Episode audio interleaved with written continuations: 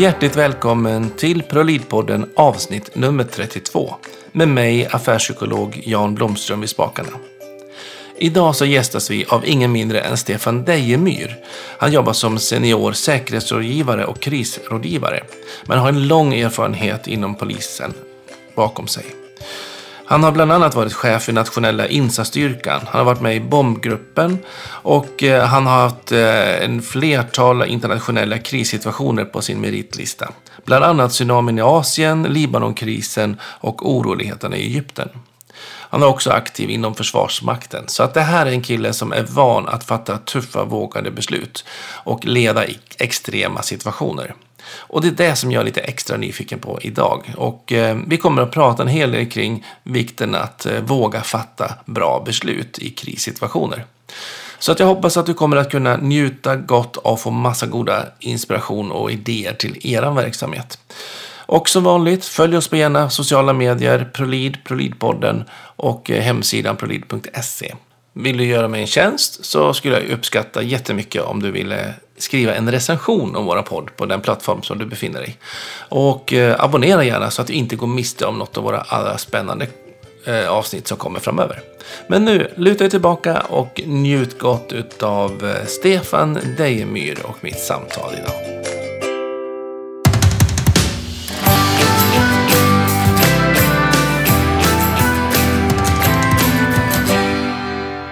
Hjärtligt välkommen till Prolidpodden, Stefan Dejemyr. Tack så mycket Jan, tack. Vad kul att du fick till det att komma med och att jag fick till det att komma upp. Jag eh, kom ju då in i vårt lite avtalade möte en aningen sent idag, men eh, nu är vi på gång. Ja, men nu är vi på gång och det känns jättekul att få vara med dig Jan. Det, det, jag ser verkligen fram emot det här. Ja. Mm, samtalet vi ska ha. Kan inte du berätta lite, vem, vem är det vi får träffa idag? Ja, idag får ni träffa Stefan Dejemyr. Jag är en 46-årig man, bördig från Täby strax norr om Stockholm. Och eh, har genom hela mitt yrkesliv nästintill varit polis. Jag har varit polis i 25 år lite drygt. Och mm. eh, eh sedan två, lite, ja, två år tillbaka är jag ute i det civila näringslivet och jobbar med eh, säkerhetsrådgivning och driver ett eh, eget företag i, som heter Senium i i, eh, med, med kvalificerad säkerhetsrådgivning helt enkelt. Ja. Mm. Och jag har jobbat, jobbat inom polisen och i det civila näringslivet och även inom idrottsvärlden en hel del med både chefs och ledarskap. Ja. Mm. Och vad är det som gjorde att du inte är kvar som polis? Den frågan måste man ju bara ställa. Eh, ja, den, ja, den måste man ställa och då, många vill ju gärna höra så här att i samband med att omorganisationen eh, 2015 blev av så tappade många motivation och så vidare. Så var det säkert, men inte i mitt fall. Jag är en människa som har strävat efter att eh, hela tiden få utveckling, att utvecklas. Jag vill... Eh, eh, och, det är liksom det som det handlar om hela tiden. Jag fick möjligheten att eh, lära mig något nytt och inte minst inom chefsledarskap genom att kliva över i en helt ny bransch. Jag fick förmånen att dra nytta av mina gamla erfarenheter i den civila kontexten och dessutom fick jag möjlighet att leda verksamhet vilket eh, jag känner har gett mig en enorm utveckling och, och, och det, det, är egentligen grunden till att jag slutade inom polisen. Men jag känner mig ärligt talat fortfarande ganska mycket som eh, mitt hjärta, är, vad ska jag, mitt rättspatos är väldigt högt och hjärtat ligger lite kvar där också. Jag, jag vurmar väldigt mycket för att polisen ska komma tillbaks ja. i, både omfång och styrka. Och rykte, höll jag på att säga.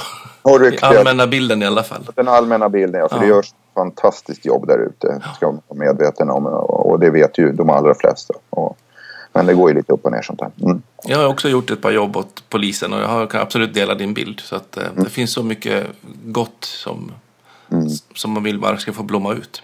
Ja, men precis. Och, och som det... blommar ut många gånger också ja. såklart.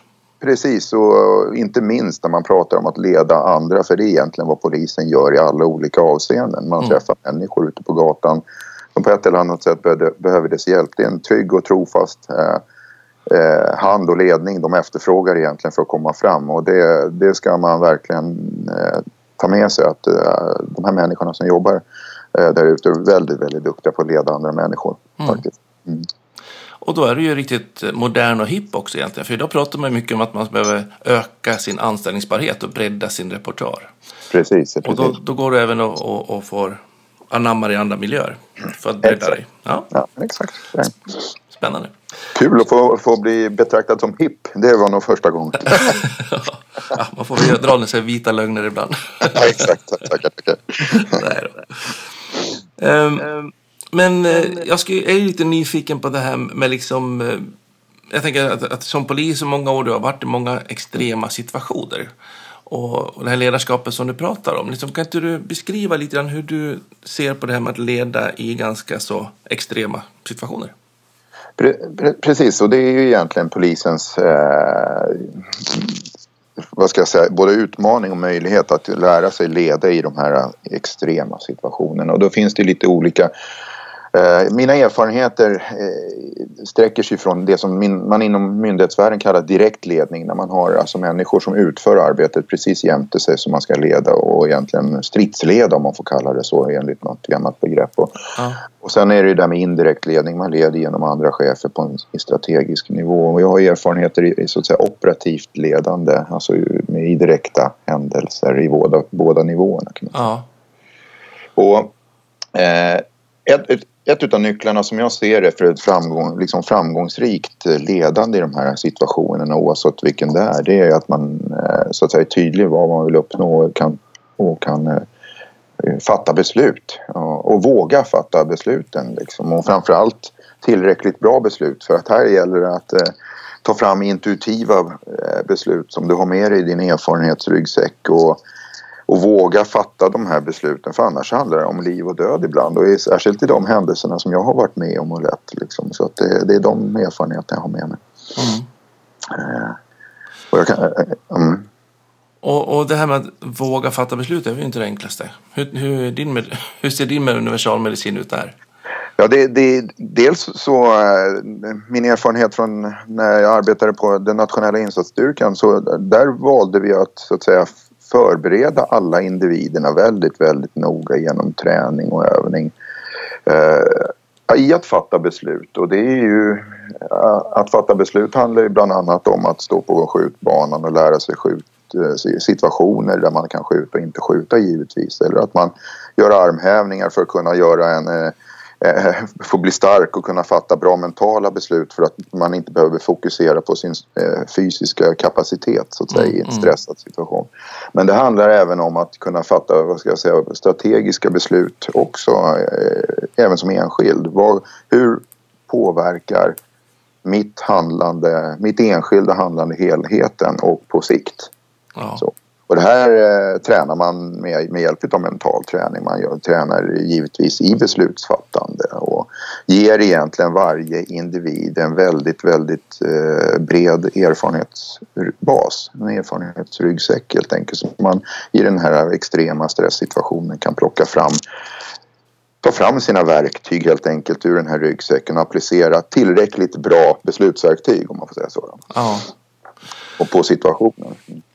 Så det betyder egentligen att man behöver ha bra koll på sig själv och sina styrkor och svagheter. Hur starka är armarna? Hur bra jag är på att skjuta? Att jag har koll på liksom vad jag har att, vilka resurser jag har att använda som jag kan fatta beslut på.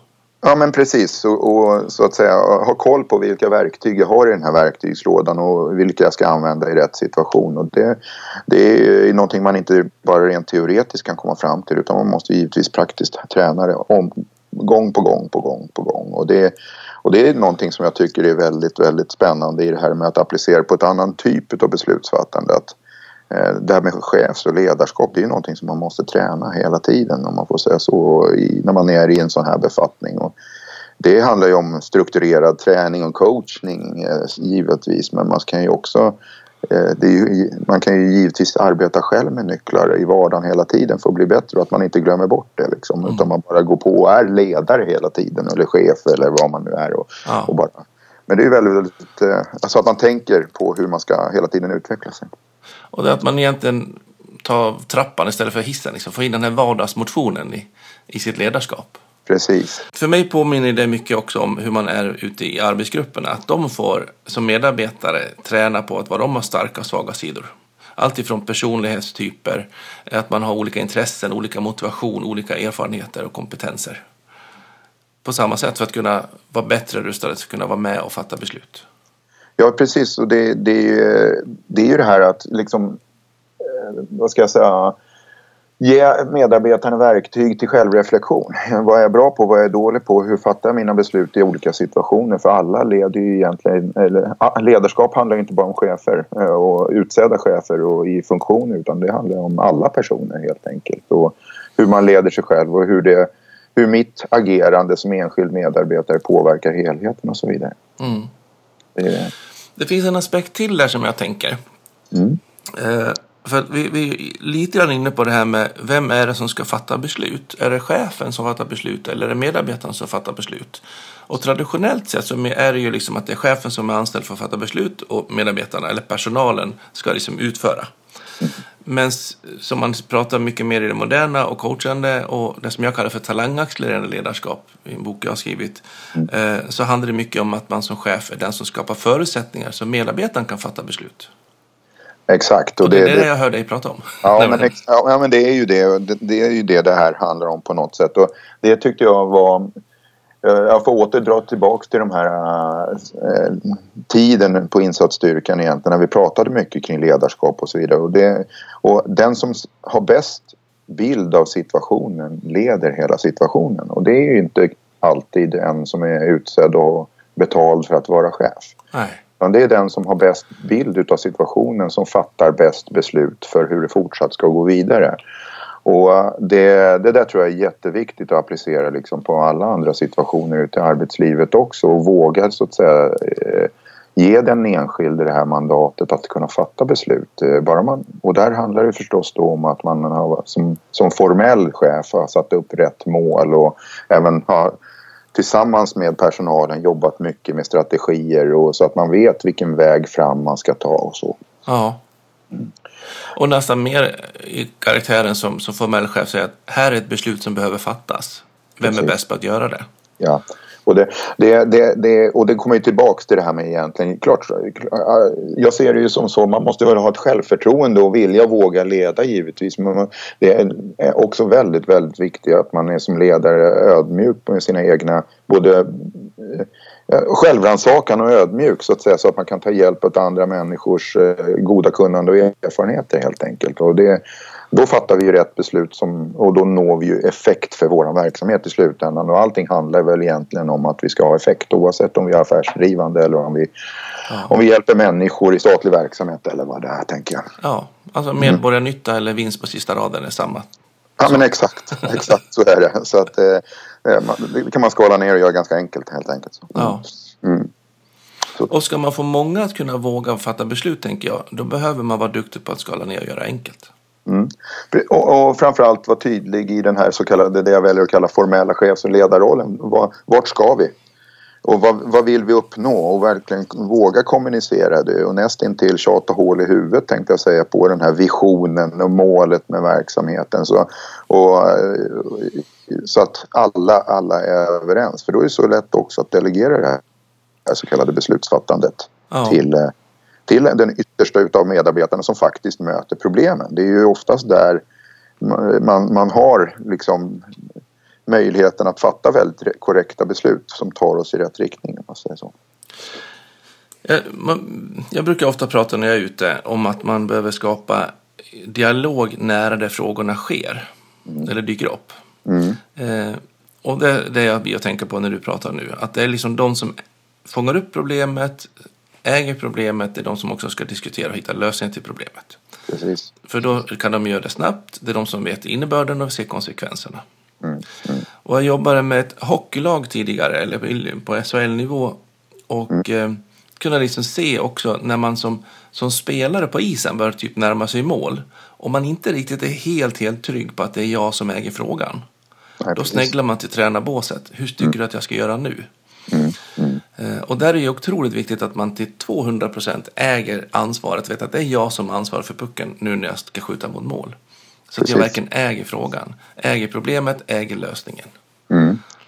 Och, och tänk, jag tänker när du, när du säger så, jag tänker också att man måste våga. Eh, Eh, våga göra, sätta den där pucken i krysset lite grann också. För det är, det är ganska många, jag har också jobbat en hel del med både idrottsmän och med, i arbetslivet som sagt med det här att, att man måste våga fatta det avgörande beslutet på något sätt. För det är så mycket annat runt omkring det. Och den här killen som, som kanske går eh, solo mot målet och står ensam med målvakten.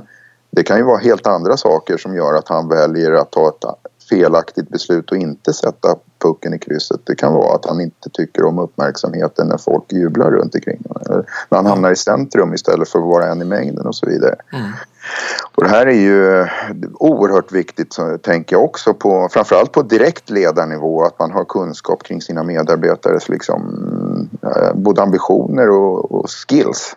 Liksom, ja. vad, hur man trivs i situationen att göra det här lilla avgörande beslutsfattandet. Liksom. Ja, och hur man reagerar tänker jag. Mm. När man kanske då får vara den som lägger straffen på en VM-final eller OS-final.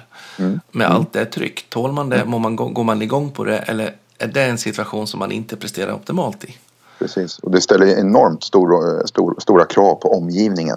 Att, att, att man ska våga misslyckas för att liksom lyckas. Liksom.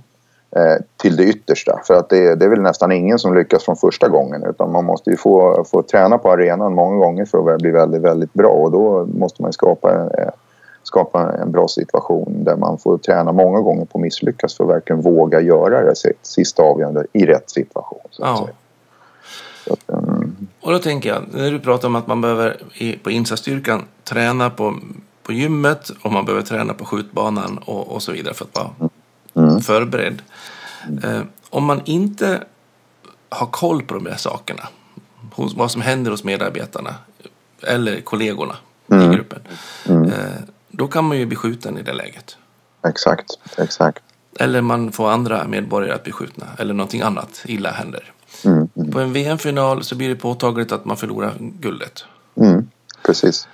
På en vanlig arbetsplats eller vanlig, men oavsett på en arbetsplats, mm. eh, så är det sällan man synliggör konsekvenserna. Man kanske förlorar en affär. Man kanske liksom inte får samma effekt på en förändringsprocess som man vill försöka få till. Mm. Men det är sällan, i alla fall i min erfarenhet, att man vågar kommunicera avsaknad av förväntad leverans. Som brukar jag prata om. Mm, mm, mm, att man faktiskt säger att du, nu missar vi vårat guld. Nu miss, mm. fick vi inte den effekten vi hade hoppats. Nej, så att markera avvikelsen. Nu vart det två skjutna på grund av det du inte, bara för att du fegade ur. Mm, mm.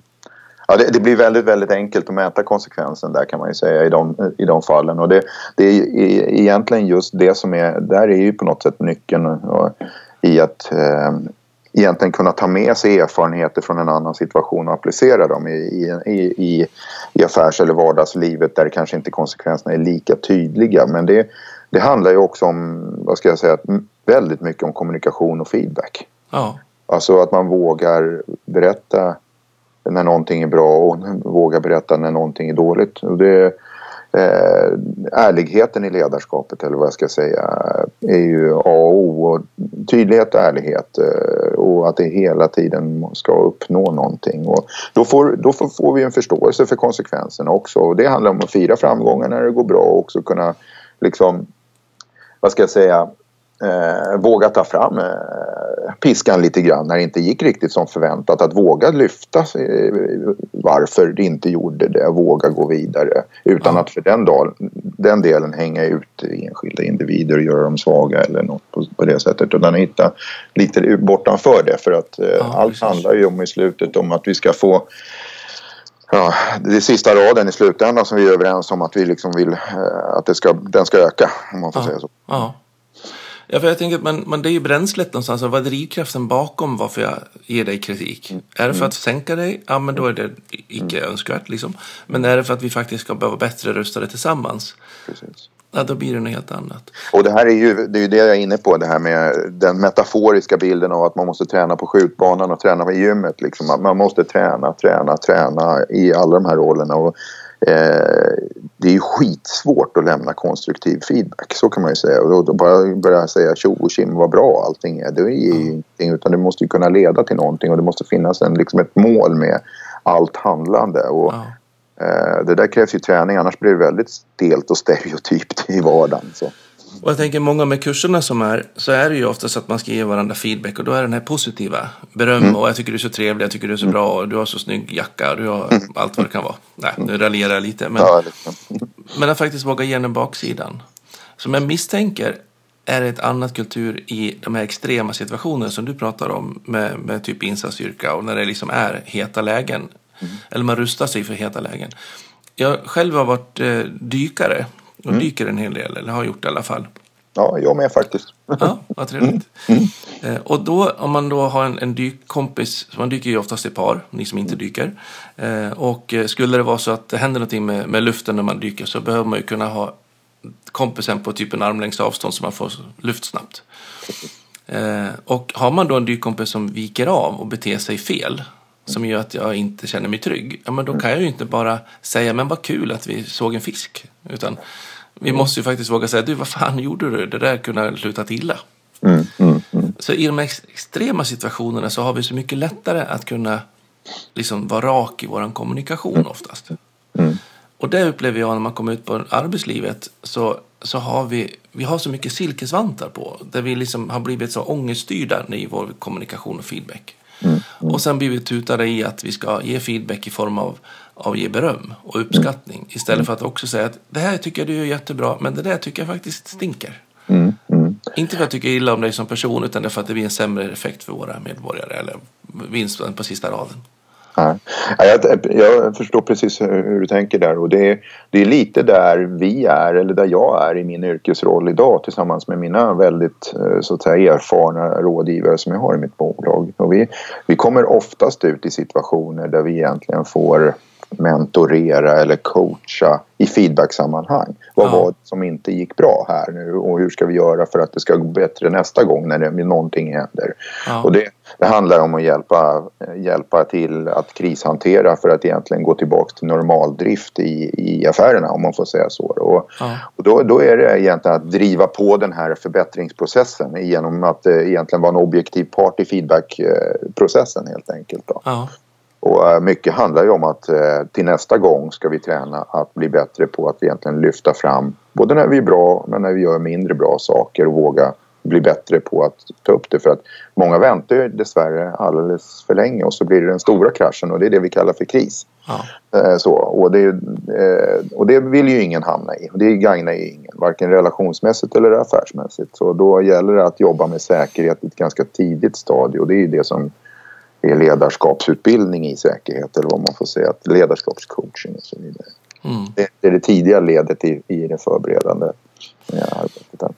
Varje gång man måste ha blåljuset på i verksamheten så Nej, har man misslyckats. Mm, nej, det är aldrig bra och det, det blir bara kostsamt på alla, alla möjliga sätt så att ja. säga. Men det, det, det, gäller att förbereda sig och träna återigen på att eh, komma rätt i de där delarna. Och, eh, det, det, det är oerhört, oerhört viktigt tror jag. Men sen, sen är det ju som så här med feedback, om tänker jag. Och det, det är ju mycket av modernt ledarskap och man läser sig runt omkring. Det är att ledaren, den formella ledaren eller chefen ska vara snäll. Snällhet kommer ja. upp. Att, eh, ska vara snäll. Ja, och det, det behöver inte vara motsatsförhållande mot att man är tydlig. Och att vara snäll innebär ju faktiskt att man även lyfter upp saker som när någon är på väg snett. Mm.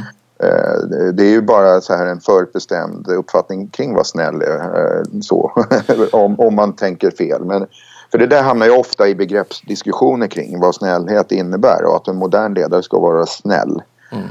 Eh, jag, är, jag hävdar med bestämdhet att man är snäll om man hjälper någon att korrigera någon i ett beteende som inte är bra. Ja. Så, det, det menar jag. tycker jag är ganska självklart också men jag vet att det inte är det för många.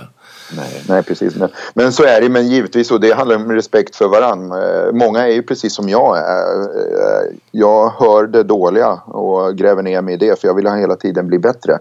Det som jag inte gjorde bra, det är det jag blir fokuserad på. Så jobbar jag väldigt, väldigt mycket med, med just den delen. Och så glömmer jag bort att lyssna på de här tio andra gångerna som jag gjorde någonting bra. Som faktiskt folk runt omkring mig sa att jag gjorde saken bra. Ja. Men det handlar ju om att man är prestationsdriven människa och det är många, väldigt många som är ju.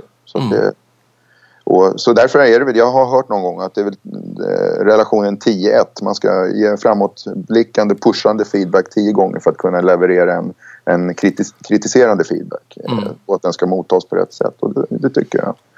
Det, det, ska man väl jobba aktivt med som chef och ledare tänker jag. Att man, man lyfter varandra i vardagen och kanske inte, ja, i beteenden helt enkelt. Mm. Att jag uppskattar när du är som du är om man säger så. Ja. Man ska våga göra Och sen tänker jag också att man kan eh, med fördel säga att okej, okay, den där delen kanske inte var så bra, men jag finns här för att hjälpa dig. Att man någonstans inte lämnar personen ensam med problemet. Jag tycker det inte var bra och du står ensam och hittar en lösning fast du, inte, fast du redan har gjort det bästa du kan. Jag finns med och stöttar och coachar och vägleder och ja. tillsätts resurser om det behövs. Ja, men det är precis så jag tänker också nu. Och i min, i min, mitt lilla företag som vi driver idag, där, där, där har vi väldigt, väldigt eh, seniora och erfarna medarbetare. Alla har 30 års erfarenhet av yrkeslivet och har suttit på höga positioner runt omkring. Vad handlar det egentligen om då? Ja, men det handlar ju om ja, att egentligen arbeta med kulturen och till, att man trivs för att egentligen kunna fatta sina egna rätta beslut helt enkelt. För de kan det där och de kan det betydligt mycket bättre och så ska det vara väldigt tydligt vad det är vi arbetar och vad vi jobbar med för någonting. Och att ni är överens om det? Mm, ja, att vi är överens om det. Så, tänk, så tänker jag, det, det, är oerhört viktigt. Och kliver man ner i detaljer då, då, då, då är man snett ute tänker jag. Mm. Ja, det du ska tala om hur de ska göra sitt jobb. Det brukar mm. aldrig gå bra. Nej, nej, precis. Man vet ju själv också hur, hur irriterande det kan vara. Ja. Mm. Eh, när ni är ute, och du var inne på det lite grann, när ni är ute och träffar era kunder ja. eh, och hjälper dem tillbaka till normal produktion igen. Eh, mm. Vad är det de typ kan ha varit utsatta för? Vad, vad, är det du ser som, som det havererar och hur ser vägen ut tillbaka för dem? Det, eh, det mest tydliga om man säger så det är egentligen att man inte har eh, lagt tid, energi och ekonomi på att förbereda sig och träna på rätt sätt vilket gör att man helt onödigt hamnar i en form av stressad situation på företaget som gör som man kan välja kalla kris eller liknande då, eh, stor eller liten sådan och sen så behöver man hjälp att komma tillbaks, stöd att komma tillbaks mm. till normal drift. Och vad är det de skulle ha, vad är det de har missat att träna liksom eller hur, hur, har du något exempel? Ja, men det, det, det, kan, eh, det är inte helt sällan eh, man kommer till en, en byggarbetsplats till exempel och det är ett, det är ett allvarligt tillbud i arbetsplatsolycka eller liknande och man har inte rutiner för varken kommunikation, man har inte hur man ska kommunicera internt i bolaget eller externt i bolaget. Man har inte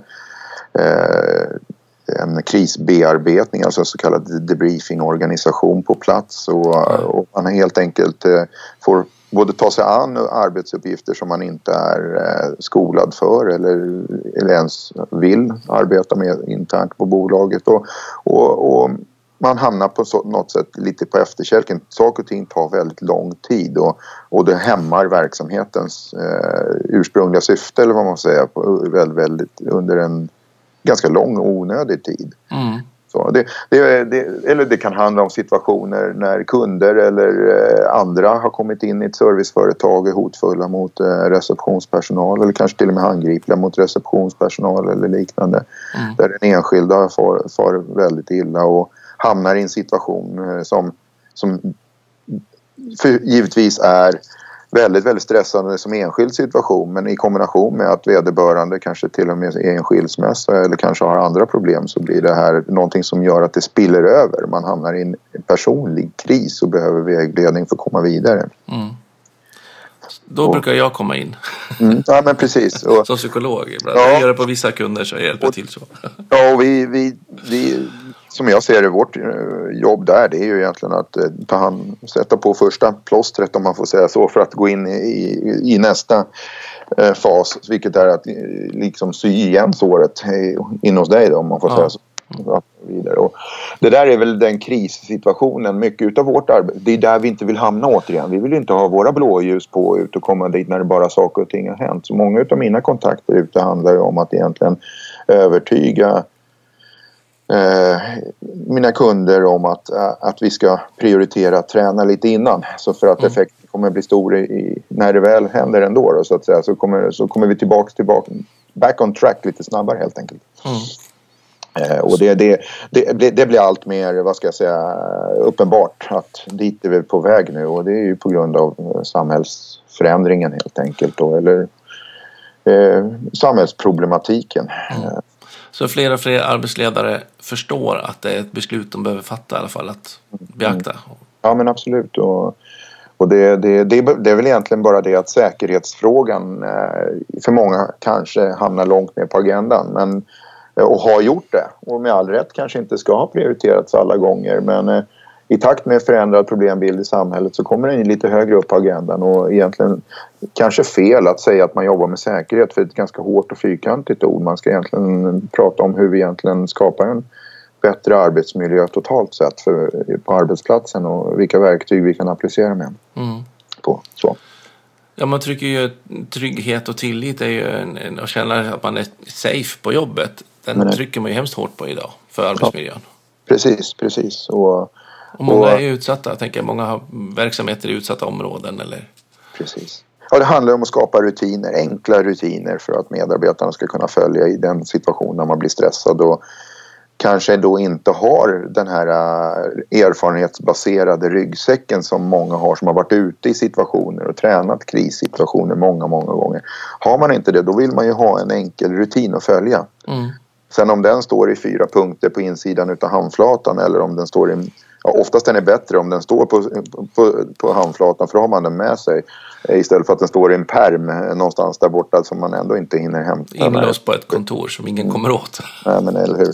Den enkla, den pragmatiska, enkla och effektiva krisplanen ska man kalla den. Eller stress. Planen man följer i stressade situationer. Mm. Om man tänker alla lyssnare nu som är eh, ledare och som har ansvar för en liten verksamhet eller en avdelning och så tänker de oh shit alltså, vi har ju inte alls tränat någonting på det med, med säkerhet och tänk och inga rutiner och sånt där. Mm. Vad skulle vara de bästa tipsen, enklaste tipsen? Vad behöver de tänka på? Jag, jag, tror att man ska, precis som vi varit, varit inne lite grann på, identifiera vilka första steg ska vi ta oavsett kris och att egentligen vad är en kris i vårt bolag? Definiera det. Ja. Eh, för, för, att det är så lätt, begreppet kris är ju vi eh, som generellt sett, det är ju en stor kris, det är ju nästan till en katastrof. Det är, man tänker nu kommer tsunamivågen över Gotland. Mm. Men det är, det är inte det det här handlar om. Det, kan ju, det är ju den lilla, lilla, lite raljant kan man ju säga, liksom, det är någon som snubblar på tröskeln på vägen in till fikarummet och råkar slå, slå pannan i, i dörrkarmen. Där var en kris liksom. Och det är väldigt individberoende i liksom hur man hamnar i, krissituationen. Mm. Och man måste våga fånga upp det här för att eh, annars hamnar du till slut i, i den lilla, lilla stressade krissituationen i en eh, ackumulerad stress och så har du medarbetare som är sjuk istället under en längre tid och det är ju väldigt kostsamt, det är ingen som vill. Så egentligen definiera vad är kriserna hos oss? Vilka kriser tror vi att det kan vara rimligt att kan dyka upp? Precis, och de, och de första stegen som vi ska ta. Och det är snarare snarare några enkla principbaserade steg att ta än, än, att man bygger upp metoder utifrån att när den här situationen dyker upp så, så, så ska vi göra så för det kommer aldrig bli som man har tänkt sig ändå utan håll det till några enkla principer som vi alltid ska handla efter. Vad kan det vara då?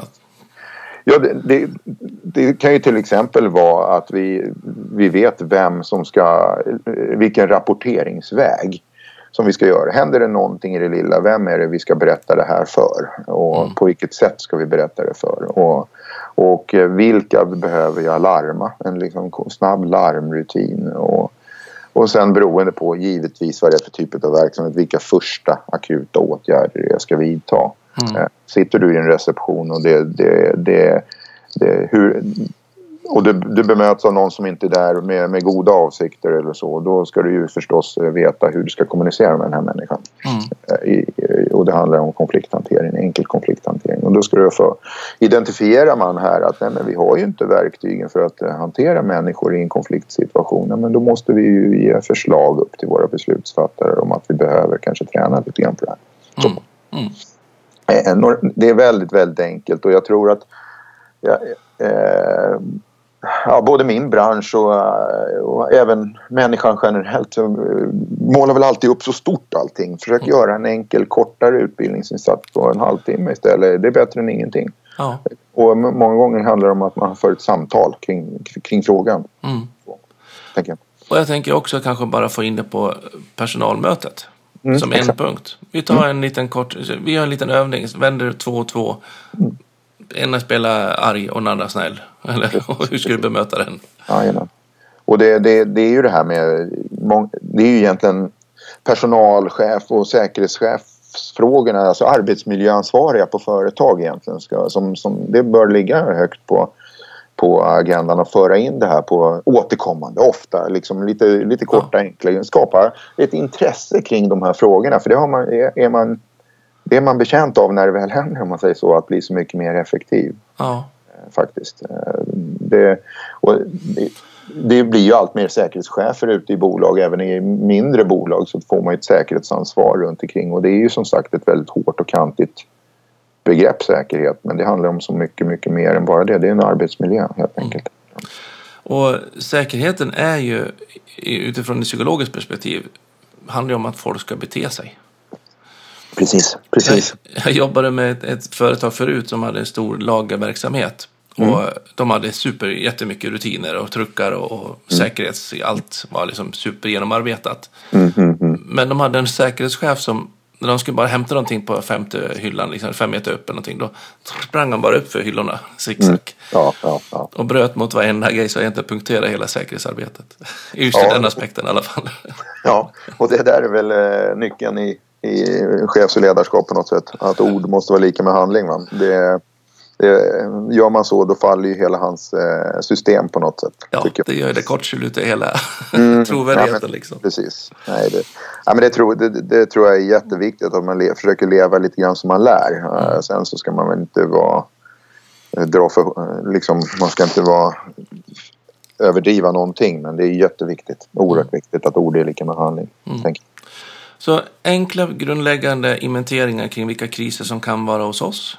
Mm. Vilka ska vi kontakta eller några enkla principer hur vi ska agera när någonting sker. Ja, larmrutiner. Mm. Ja, och, och, få in det, ett, eller bygga ett intresse kring frågorna. Ja, precis. Och sen egentligen få upp diskussionen eh, i det här intresset om, om hur tar vi hand om varandra. Alltså, ja. det handlar mycket om det. Att eh, se och höra och vad ska jag se, höra och bekräfta varandra i, även i vardagen på något sätt. För det är ju så mycket förebyggande för när krisen sitter, dyker upp. Eller vad man ska säga. Och jag tror mycket, mycket, mycket i chefs och ledarskap handlar om att ha ett, någon form av personanpassat ledarskap. Att du måste lära känna de människorna du arbetar med för att förstå alla konstiga nycker som dyker upp när stresspåslaget kommer. Mm. Eh, och, och, även kunna förebygga efter, efter börden utav den här stressen eller vad man får säga. Då. Eh, då, så det handlar om att lägga mycket tid. Eh, vi, och det, är, det, det, finns ju styrt i allehanda verksamheter det här med att ha medarbetarsamtal och utvecklingssamtal och annat. Och, de här är ju skitviktiga samtal måste man ju verkligen understryka. Och då gäller det att man som chef, chef och ledare verkligen identifierar vad, vad är det man vill komma fram till i de här situationerna. För att, mm. Så att du lär känna dina medarbetare. Ja. Och en kund som de kör tio utvecklingssamtal per år. Ja.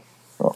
ja men, fem per termin ungefär brukar de köra. Just därför att de vill ha den här dialogen så tätt och levande så att det inte blir en pappersprodukt en gång per år. Ja.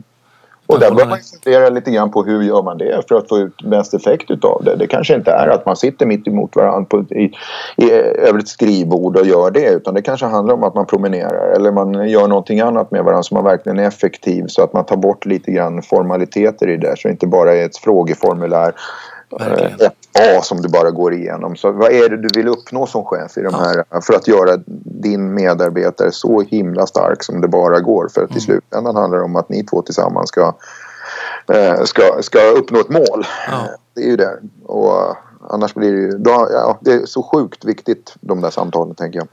Jag brukar ju prata om chefen som personlig tränare och eh, att man skapar mental träningsverk hos medarbetarna. Mm. Och då handlar det mycket om att det handlar om vad, vad, vad, kan du och jag tillsammans skapa för någon skillnad? Vilka resultat kan vi uppnå? Ja, precis. Är jag rätt för dig? Är du rätt för mig? Är vi beredda på det här? Hur mycket är vi beredda att investera i det här mm. samarbetet? Mm. Och då tänker jag när man sitter i bilen på väg till kurs så är det ypperligt perfekt att ta en light-version på utvecklingssamtal. Ja. Ja. Alltså det handlar om, jag vill lära känna vem du är. Hur tänker mm. du? Vilka situationer som vi pratade tidigare med, med insatskyrkan. Hur reagerar du när du kommer i en krissituation? Mm. mm. Eller vilken typ av påverkan reagerar du negativt på? Vilka vill du gå igång på? Precis. Då får vi ja, det... kunskap om varandra. Ja men det är ju det, att vilja lära känna varandra. Och det, det, det tror jag är så jäkla viktigt, särskilt på direkt nivå när du har med människor och leder direkt. Så att säga, så är det att man ska ha ett gigantiskt intresse utav andra människor. Ja. Och det, det kräver ju en social kompetens och kommunikationsförmåga och, och, och att man vågar, vågar släppa in andra på både sitt eget och liv och ha förmågan att komma in på andras liv och egenskaper som ligger lite bakom den fasaden som du ser. Ja. Så. Och det ligger ju lika mycket i att man behöver ha koll på, på chefens sätt att reagera i de här situationerna. Ja, precis. Och det är det som vi, som vi pratade om lite tidigare här, att våga självrannsaka och vara ganska ödmjuk i det och ganska öppen, våga vara öppen med eh, både hur man känner, tänker och, och är. Ja. Som, som chef och ledare för att eh, det är i, min, i mitt perspektiv så inte det. Många säger ju att då visar man svaghet som ledare om man är öppen och med sina brister. Det, det är bullshit. bullshit ja, precis.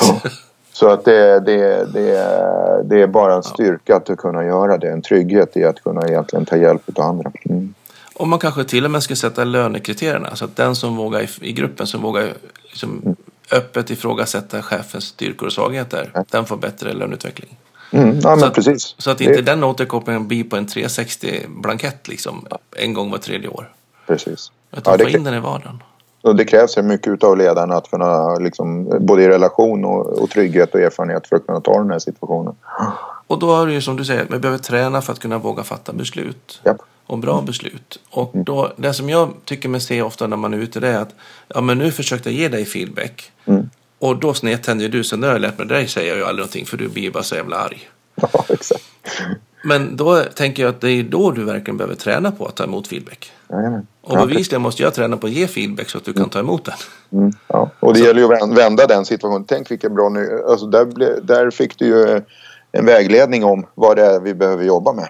Ja. Så kan man säga för att bli effektivare när det, när det blir den här snedtändningen. Det, och ibland behöver man, man, nästan provocera fram dem för att veta vad det är man måste jobba med. Ja, och se var, var hindren ligger liksom. Jajamän, jajamän. så är det verkligen. Så det, Nej, det, det, där med, vi är tillbaka i feedback liksom. Det är väl, det är väl nyckeln i det här. Mm. En av de nycklarna i alla fall som är så oerhört viktiga.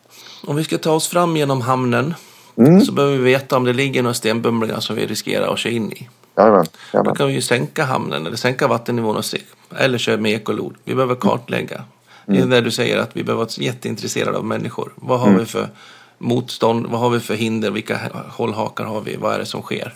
Mm, precis. När vi har kartlagt den, då kan vi faktiskt manövrera runt eller till och med mer medvetet spränga bort någon sten. Och lyfta ja, bort. Precis, precis. Och när vi väl har kommit dit då är vi ju någonstans börjar nå nivån om att vara ett väldigt effektivt team tillsammans. Som egentligen, där hela den här, vad ska jag säga, viken utav små bumlingar liksom börjar, ja det börjar bli en stor väg in, en stor eh, Mm. Liksom, kanalen är uppborrad vilket gör att vi behöver inte lägga så mycket fokus på, eh, på just de här eh, delarna och allting bara flyter. Ja. Det, eh, när man är i den fasen då, är, då måste man ju våga tänka nästa steg också givetvis för att eh, den fasen kommer ju aldrig vara för evigt och det, den kan ju gå över fortare än vad eh, än vad man eh, anar så att säga. Så det gäller ju alltid att ha en plan bortanför och det är väl också en grej som, som jag ser i, i ledarskap och chefs och ledarskap, den analytiska förmågan att kunna läsa nästa steg. Ja. Utan att påverka medarbetarna allt för mycket i det nästa steg. De ska vara här och nu och jobba väldigt mycket i det och vara intresserade av att jobba det. Men vad är nästa steg och hur lägger jag planen för att vi ska vara starka även där? Mm. Uh, tänker jag. Och där är väl också 10-1 någonstans. Utav 10 mm. skräckscenarier så kanske det är ett som dyker upp. Ja, precis. Och, och när det dyker upp så presenterar man det för medarbetarna. Precis. Och rustar dem för det. Ja, det gäller att göra sin mindmapping, sina tänkbara händelseutvecklingar och verkligen jobba med vad krävs det för åtgärder här helt enkelt ja. Eh, i sitt ledarskap. Men det som är coolt när du pratar om att du är van att jobba med extrema situationer. Mm, mm. Så förbereder man sig så blir det ju inget extremt. Nej, nej det blir det. det då, och det det, det är just det. Då hanterar man det precis enligt plan om man får säga så. Och det, och det, då, då, agerar man ju bara... Man följer planen så nära som man tänkte sig om man säger så. Och ja. det gör ju också att människan är bättre rustad att klara av det därefter. Och precis som du sa tidigare här, det handlar om konsekvenserna utav ext, extremt polisiärt handlande. Det handlar om liv och död. Ja. Och... Eh, även i en situation där det har dykt upp eh, död, om man får säga så, så, så står man sig rustad som om det egentligen inte hade hänt. Mm.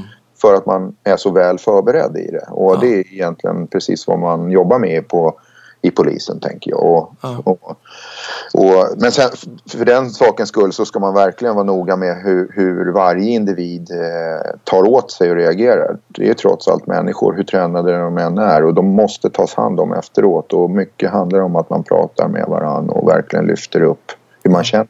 Ja, verkligen. Och där, den delen är, det, det, är någonting som jag verkligen har tagit med mig mycket sen den. Jag hade, hade det är fel, man kan inte säga så. Men, men jag ser det nästan som en förmån. Jag råkade vara nere i, i Thailand när tsunamikatastrofen dök upp där nere. Och ganska, ja. Eller rättare sagt väldigt snabbt när jag hade konstaterat att mina barn och min fru var säker så kunde jag börja hoppa in och jobba som volontär i katastrofarbetet där. Och, ja. var, och var väldigt tidigt med och sen över fem veckor var jag nere där och arbetade. Som, I rollen som polis där nere då. Ja. Eh, och, och där och då känns det ju jättebra om man är väl förberedd. i kriskatastrof, man jobbar väldigt mycket, man jobbar många timmar, man jobbar med extrema situationer och så vidare. Och sen kommer man hem och ganska stärkt av att få hjälpa till, så kan ja. man säga. Och då är vikten utav att själv identifiera, att förstå att du behöver hjälp och att du också erbjuds hjälp utav mm. rätt person. Typ en sån som dig skulle jag tro. Då. Ja. Så, så, och att egentligen radera. Annars kommer saker och ting tillbaks eh, ja. efteråt. Och det, i mitt fall har det, tycker jag, gjort det. Jag tycker den, den hanteringen på den tiden var inte riktigt bra inom polisorganisationen. Så kan man Nej. säga. Och det ligger inte bara på arbets på, på, på, på, myndigheten utan det låg nog hos mig också. Ja, man måste, det klarar man väl? Liksom ja men lite Stålman. Ja. ja. men lite så. Jag har ju tränat på det här hela livet givetvis. Ja. Och det, Eh, men alltså, det låg nog minst lika mycket hos mig som, som mottagare för att jag skulle varit öppen för att göra det. För jag har märkt i efterhand, sådana här saker kommer tillbaks. Ja. Det kommer mycket tillbaks. Och det, det handlar om posttraumatisk stress helt enkelt. Ja. Jag jobbade inom eh, hjärnskaderehabilitering tidigare. Grunden är neuropsykolog, specialist, en sån sedan urminnes tider. Mm. Eh, och jobbade med hjärnskaderehabilitering då. Och, ehm, och så hade jag en, en räddningstjänstpersonal som var ögonvittne till en olycka, var först på olycksplatsen. Mm. Med ett x antal döda och en överlevande med jättestora skador. Mm. Och eh, då, vi jobbar mycket med det där med att, liksom att när han stod där med sin familj, barnen på armen liksom, och såg bilarna komma, frontalkrockar och liksom bara var där i samma sekund som krocken var. Mm han fick ju mycket mer posttraumatisk stress än om det var att han har suttit från räddningsstation i bilen mm. ut. När man plockar på sig mindsetet. Ja, drar på sig den mentala skyddsoverallen och går ut och liksom vet att vi inte kommer veta vad vi kommer möta. Mm, mm. Men han hann aldrig dra på sig den där så han var ju helt liksom typ mentalt naken.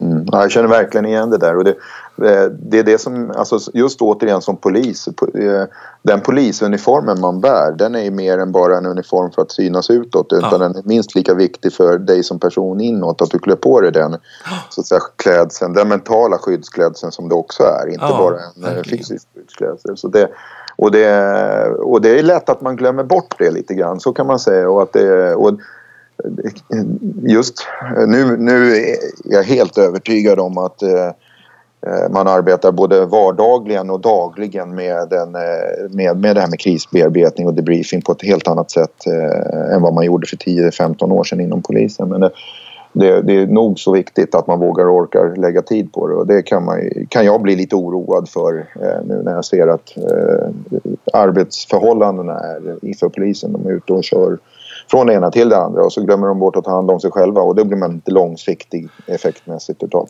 Nej, och man måste någonstans också förstå att man, det är okej okay att vara svag. Man behöver inte vara den macho-kulturen ja. som säger att vi fixar allt. Det gör vi inte.